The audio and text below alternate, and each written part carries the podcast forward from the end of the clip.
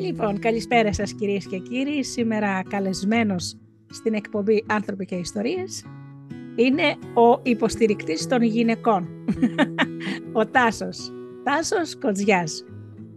Ο Τάσος μας είναι ολιστικός προπονητής ζωής. Αυτό δηλαδή που ο κόσμος συνηθίζει να λέει life coach. Εγώ εξηγώ στους ε, ακροατές ε, Τάσο μου τι σημαίνει. Καλησπέρα σου λοιπόν και καλώς μας ήρθες.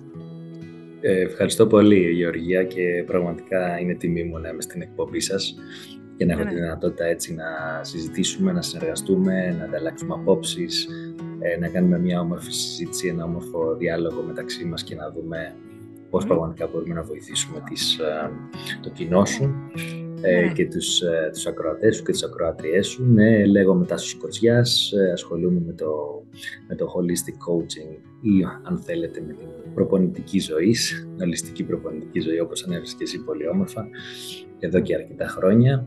Ε, βρίσκομαι στο Κατάρ, στη Τζόχα του Κατάρ, ζω με την οικογένειά μου εδώ και εδώ και αρκετά χρόνια, εδώ και 10 χρόνια πλέον και είμαι εξ Αθηνών ορμόμενος. ναι, ωραία. Ε, εντύπωση μου έκανε στο site σου, γιατί έψαχνα κάτι στο διαδίκτυο, ε, το site σου είναι στα αγγλικά, αλλά αυτό δεν, δεν μου ήταν πρόβλημα. Είδα συντριπτική πλειοψηφία γυναικών που σε εμπιστεύονται και σου έστειλα μήνυμα να κάνουμε μια συνέντευξη, γιατί ξέρεις, εφόσον μας υποστηρίζεις, ξέρεις ότι από τη γυναίκα περνάνε όλα τα άσωμα. Οικογένεια, εργασία, ο ρόλος της μητέρας, ο ρόλος της κόρης, ε, της εργαζόμενης, της καριερίστας ε, στα, στους ακροατές μου τους υποσχέθηκα ότι υπάρχουν και αμαία γυναίκες ε, που παραγωνίζονται ίσως ε, από το σύστημα, γυναίκες ε, με, πώς το πω, που δεν πρόλαβαν να μορφωθούν όπως θα έπρεπε, γυναίκες που αγωνίζονται καθημερινά να τα βγάλουν πέρα και οικονομικά και να είναι καλές σε όλους τους ρόλους, πράγμα το οποίο όπως καταλαβαίνεις Τάσο μου αυτό τις διαλύει όλες τις γυναίκες, αυτά, αυτά όλα αυτά τα πράγματα. Ε, αναρτήσαμε λοιπόν ένα ερωτηματολόγιο εδώ και πολλές μέρες και απαντήσανε οι ακροάτρες και μάλιστα βάλανε και δικές τους ερωτήσεις.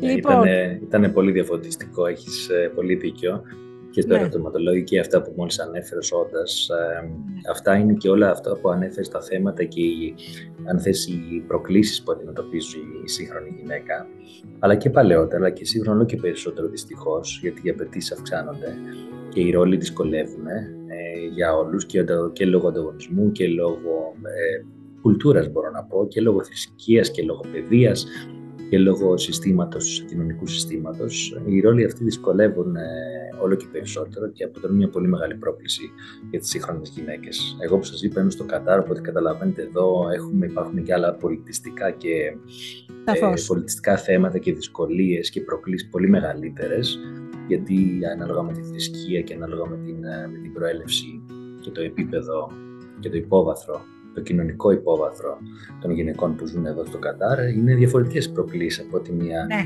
Ελληνίδα, ε, μητέρα, ε, κόρη, αδερφή, εργαζόμενη, ναι. όπως ανέβες πολύ όμορφο με τους διάφορους Ναι. Και ξέρεις, ε, να πούμε Τάσο μου ότι στο κύτταρό μας, στο DNA μας, έχουμε πίσω μας οι γυναίκες ε, αιώνες καταπίεσης, ε, ε, υποτίμησης και εκμετάλλευσης και θαρώ, αν δεν κάνω λάθος, μόλις και με τα βία στη δεκαετία του 60 άρχισε κατά κάποιο τρόπο να απελευθερώνεται η γυναίκα, να μην πάω στο δικαίωμα ψήφου, γιατί αυτό ήταν πιο πριν, έτσι. Αυτό, το ότι ψηφίζαμε δεν, δεν σημαίνει τίποτα, έτσι, ουσιαστικά.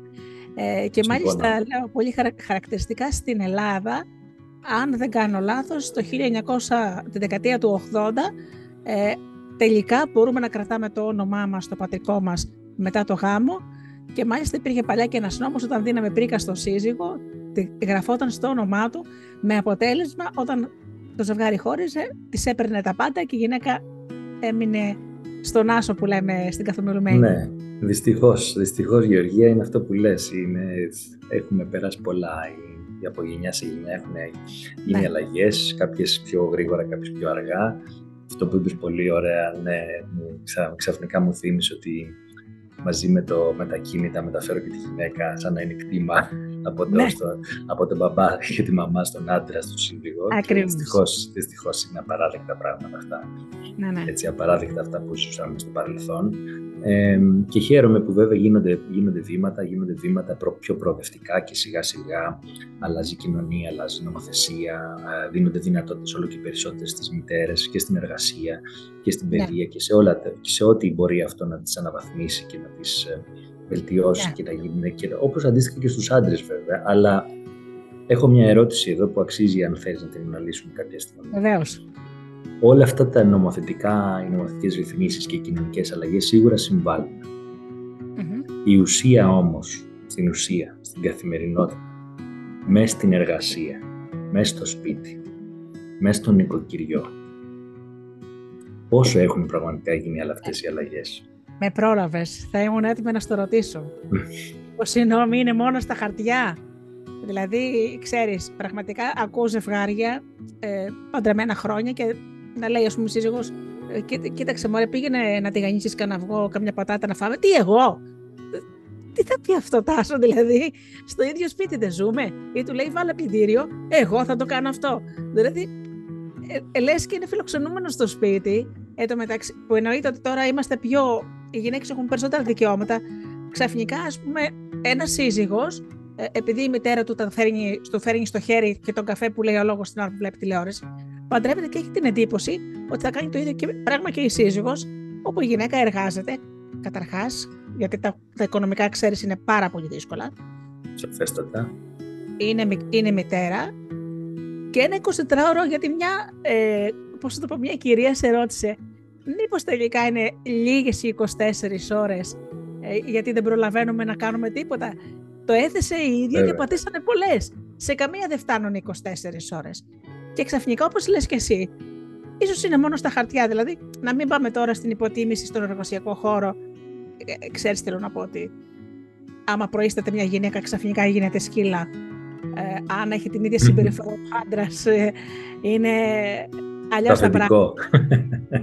και μάλιστα πολλές φορές, ας πούμε, ακόμα και στην οδήγηση, μην τολμήσεις να κάνεις κάποιο λάθος ξέρεις τι ακούς. Ή μια περίεργη προσπέραση.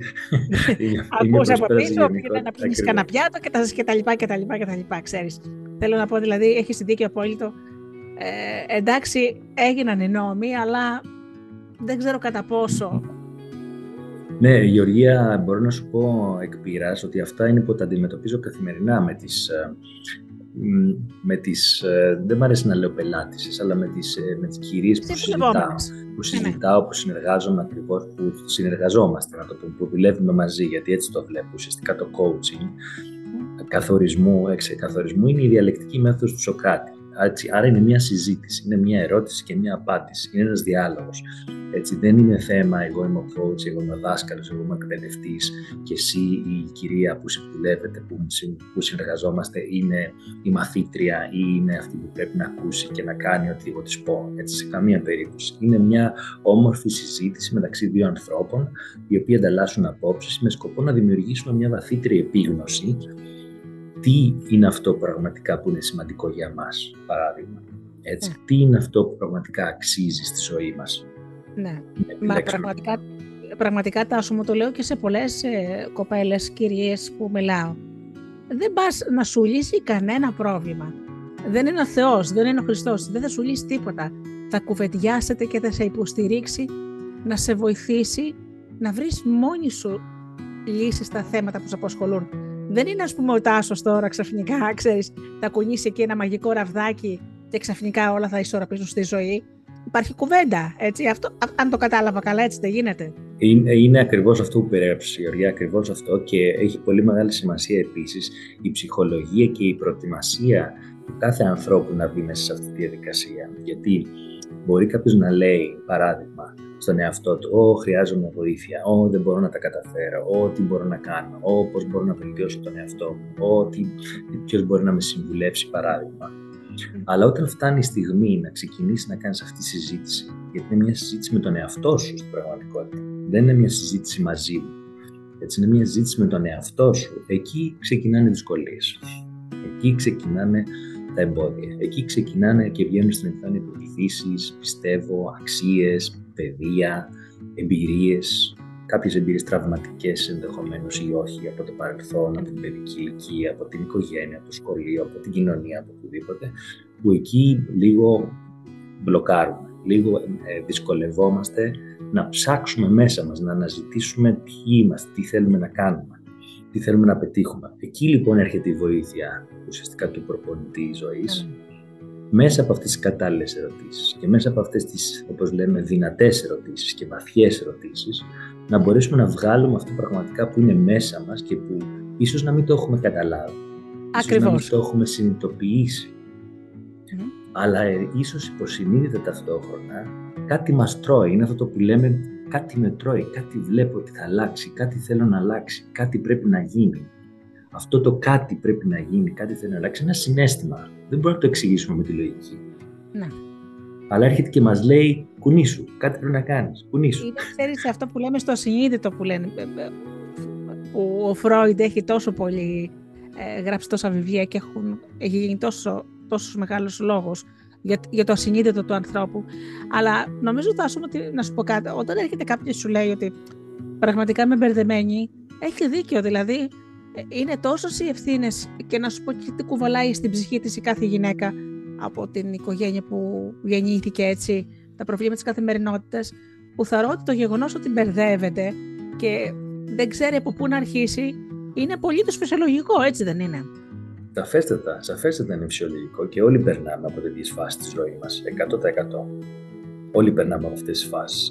Απλά είναι, είναι ευκαιρία όταν περνάμε από μια τέτοια φάση είναι ναι. ευκαιρία τότε να μπορέσουμε να κάνουμε αυτή την κίνηση που θα έρθει να μας βοηθήσει να μιλήσουμε με έναν άνθρωπο, να μιλήσουμε με έναν σύμβουλο. Να... Δεν έχει σημασία αν είναι coach, αν είναι ψυχολόγος, αν είναι μια φίλη μας, ένα φίλο μας που εμπιστευόμαστε, ένας άνθρωπος που εμπιστευόμαστε. Αλλά τουλάχιστον να προσπαθήσουμε να κάνουμε αυτή τη συζήτηση, αυτή την κουβέντα και να ξέρουμε ότι αυτή η στιγμή που θα κάνουμε αυτή την κουβέντα, όπως καλή ώρα μιλάμε εμείς τώρα, είναι μια στιγμή δική μας είναι η ώρα η δική μας. Είναι η ώρα που ασχολούμαστε με τον εαυτό μας.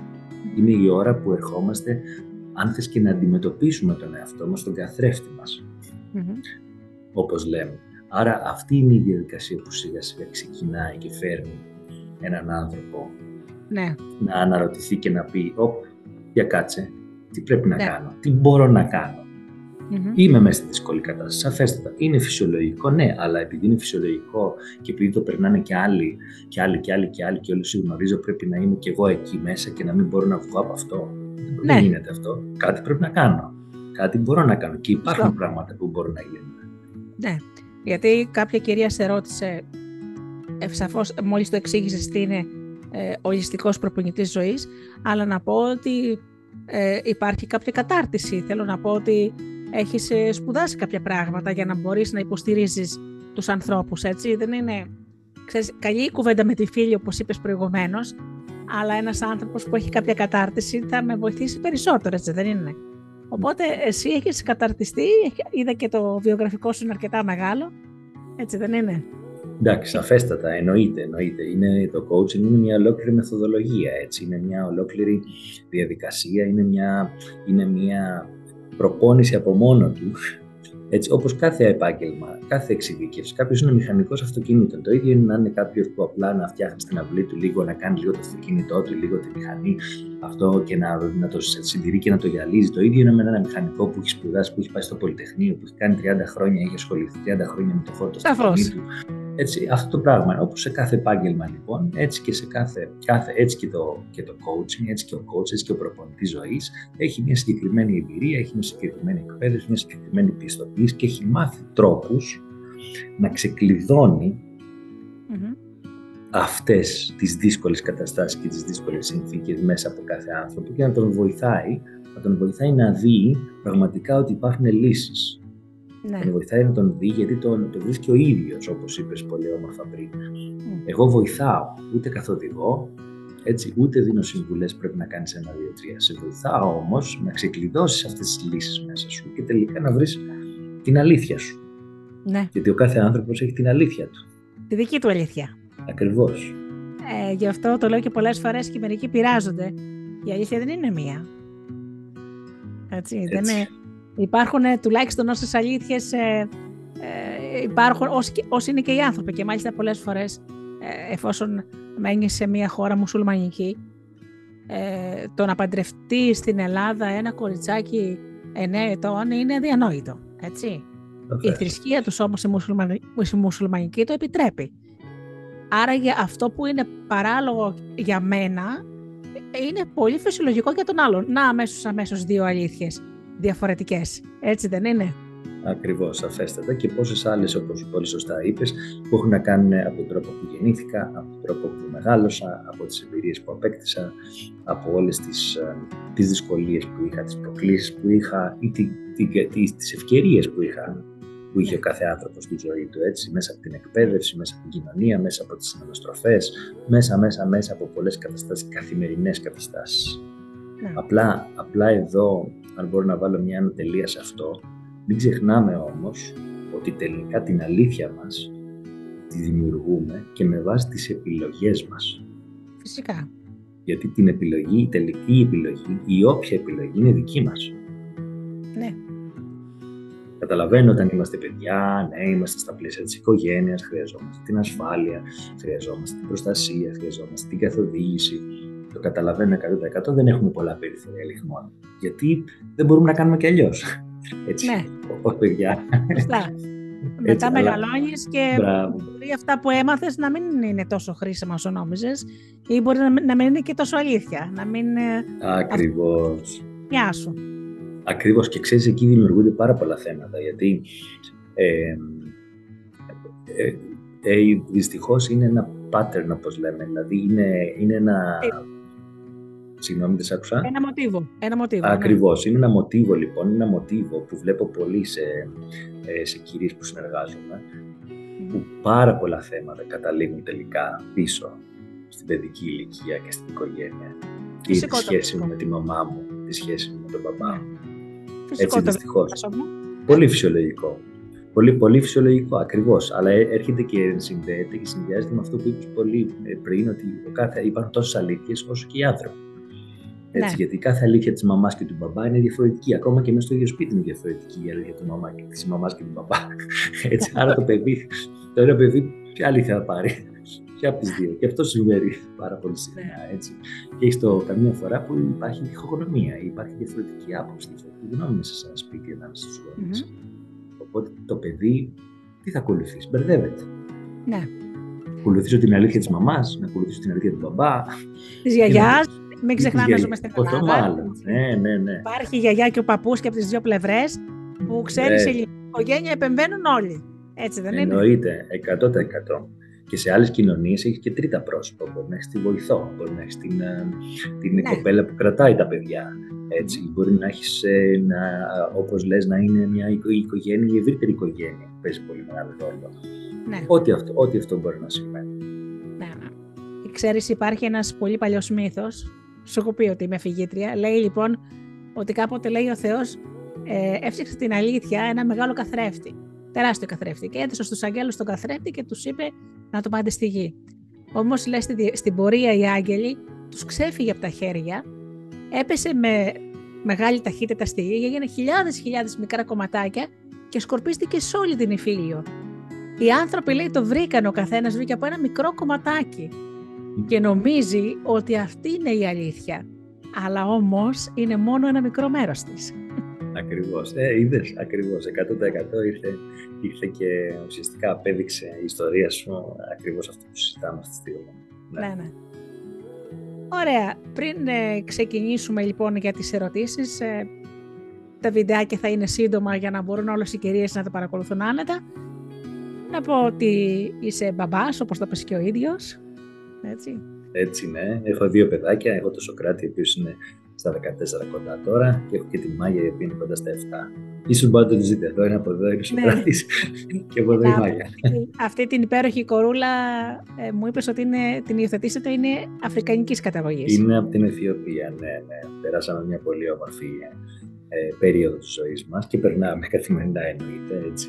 Ναι, ναι. Με την έννοια ότι είχαμε ήδη τον βιολογικό μας γιο, το Σοκράτη, Ε, μετακομίσαμε εδώ στο Κατάρ για, για επαγγελματικούς κυρίω λόγους και για να δούμε κάτι διαφορετικό, να ζήσουμε μια διαφορετική εμπειρία. Και έτσι ακόμα το ζούμε. Και μέσα από αυτή τη διαδικασία, αν θέλετε, και μέσα από, την, ε, μέσα από τις δυσκολίες που είδαμε εδώ και εμείς ως άνθρωποι, αλλά και άλλους ανθρώπους που έρχονται από 100 διαφορετικές εθνικότητες και από πολύ δύσκολες κοινωνίες και χώρες, από το Πακιστάν, από την Ινδία, από την Αφρική, από την Ασία, από, την, ε, από όλες τις χώρες με πολύ δύσκολες οικονομικές συνθήκες να επιβιώσουν, να δουλέψουν εδώ μακριά από τις οικογένειές τους. Αν θες, κάπως αναδύθηκε αυτή ναι. η ανάγκη μας να προσπαθήσουμε να βοηθήσουμε. Να κάνουμε κάτι γι' αυτό.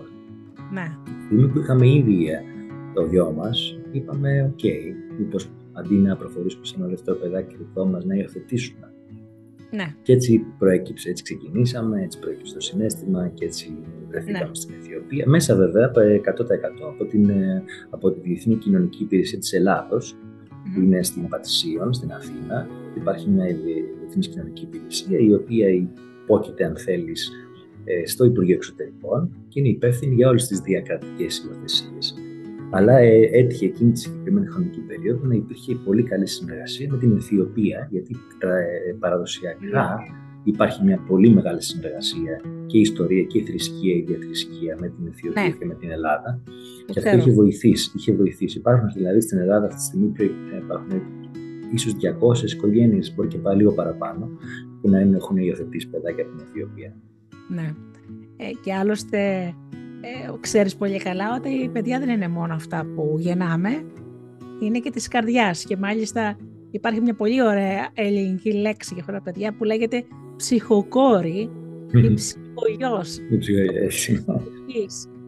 που στις, στις καλές όμως οικογένειες συνέβαινε αυτό, δεν είχε το ρόλο της υπηρέτριας, είχε το ρόλο του παιδιού, το αγαπούσανε και το εντάσσανε μέσα στην οικογένεια και είχε τα ίδια δικαιώματα και μάλιστα στις ε, οικογένειες που είχαν και μια οικονομική άνεση έπαιρνε, το κορίτσι έπαιρνε επίσης πρίκα κανονική, το αγόρι το βοηθούσαν επαγγελματικά. Θέλω να πω ότι πραγματικά ήταν ψυχογιός και μάλιστα υπήρχαν άκληρα ζευγάρια που ε, παίρνανε ένα παιδάκι και το λέγανε είναι ψυχογιός μας, είναι ψυχοκόρη μας. Έτσι. Ναι, ναι, ναι, ναι, βέβαια. Είναι πραγματικά το παιδί της ψυχής και νομίζω ότι η κούκλα σου είναι το, το παιδί της καρδιάς σας και της ψυχής σας. Έτσι δεν αφέστατα, είναι. Μαζί, μαζί με το γιο μας, αφέστατα και έλα και η Μάγια είναι κάτι άλλο. Δεν ξέρω αν μπορώ να μοιραστώ εδώ κάτι πολύ, κάτι προσωπικό, αλλά νομίζω ότι αξίζει αυτό έτσι, για, για όσους έχουν έτσι, μια πιο μεγάλη ευαισθητοποίηση σε αυτό το θέμα. Ε, γιατί θα σου πω ένα πράγμα, το συνέστημα που έζησε η σύζυγος και το συνέστημα που έζησα εγώ την πρώτη στιγμή που είδαμε τη Μάγια στην Αιθιοπία.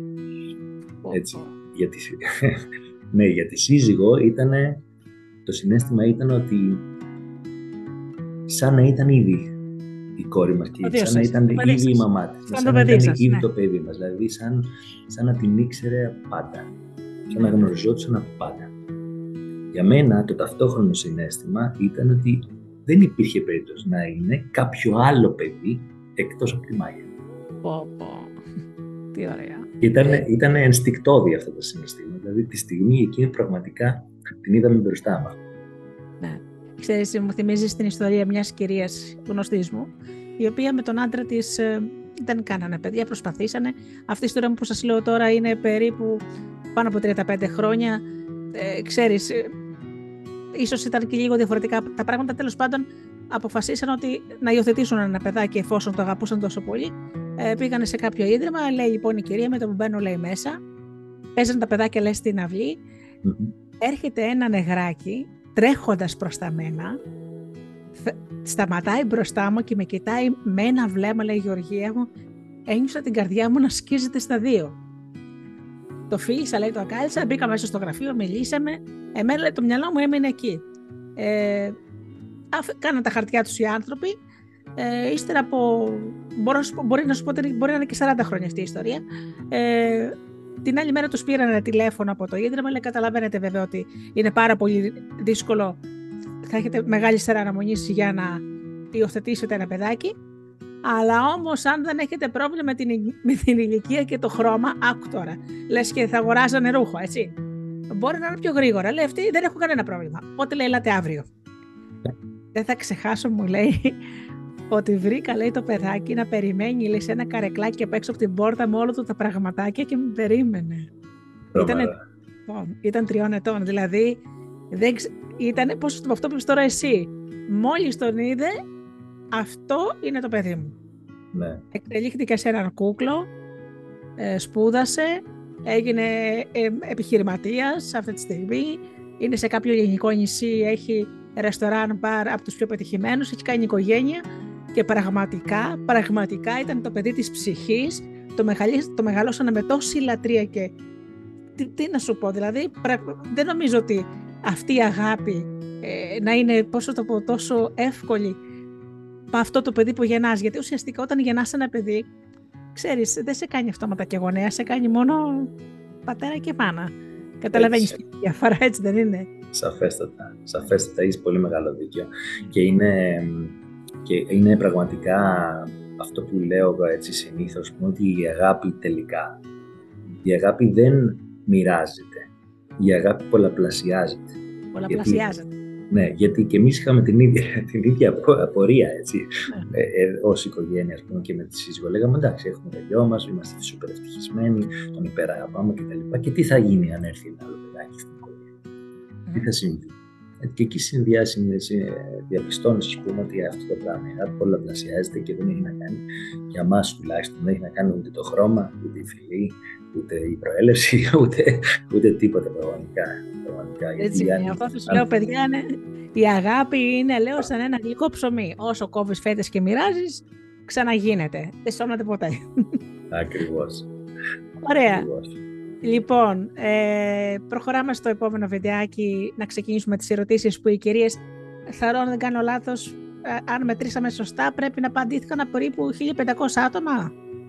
Ναι, κάπου εκεί και εντυπωσιακό. Δεν το περίμενα, πρέπει να σου πω, Γιώργη. Και μπράβο ναι. και συγχαρητήρια. Έχεις κάνει καταπληκτική δουλειά σε αυτό. Ευχαριστώ. Πραγματικά καταπληκτική δουλειά, γιατί ουσιαστικά δούλεψες στο ερωτηματολόγιο, το δουλέψαμε μαζί το ερωτηματολόγιο και μέσα ουσιαστικά δεν είχαμε ούτε 15 μέρες στην πραγματικότητα, έτσι. Ούτε 15 μέρες να το, να το οργανώσουμε, να το προγραμματίσουμε, να πάρουμε τις ε, γνώμες, έτσι, να δούμε τι είναι το θέμα αυτά που πραγματικά έτσι αγγίζουν πιο πολύ ε, την ναι. καθημερινή γυναίκα, έτσι την καθημερινή γυναίκα ακριβώς. Οπότε, ναι, είμαι όλος δικός σου. Ωραία. Πάμε λοιπόν στην, στην πρώτη ερώτηση.